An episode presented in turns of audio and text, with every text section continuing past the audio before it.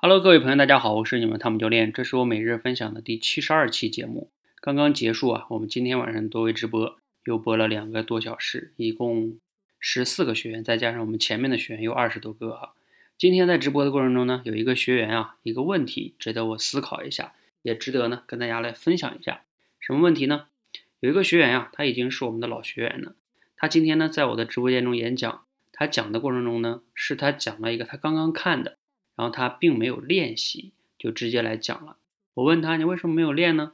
他说：“因为我想练一练自己在直播间中这种现场看完了看看讲的这个能力。”我说：“OK，那没有问题。”我问他：“那你平时有没有去看完了录节目去练习呢？”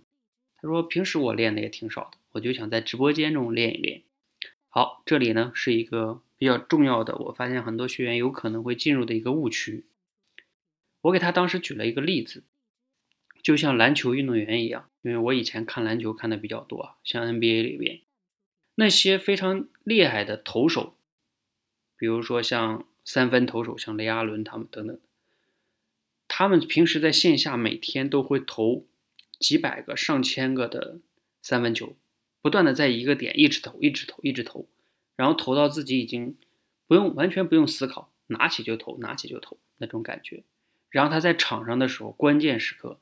他的三分特别准，即使别人用手把他眼睛给封住，他依然可以投进去。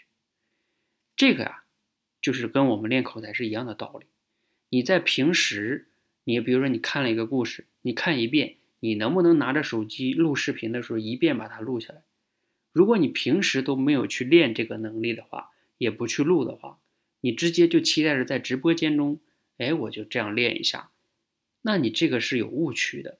直播间不仅仅是用来让你拿来直接练能力的，平时应该练能力，在直播间呢是更加的多维度的一个反馈，是检验你的能力，以及呢教练给你提出一些你的改进建议的。这个呀也是我们多维直播的含义，叫平时呢录节目练能力，然后在直播间中呢获得反馈和点评，他们两个啊是个相辅相成的关系。而不是说啊，我每天晚上到直播间讲一讲就好了呀，嗯，也不是不可以，但是你进步会不那么快的。好，在这里呢，我今天要特别的来说一下这个问题哈。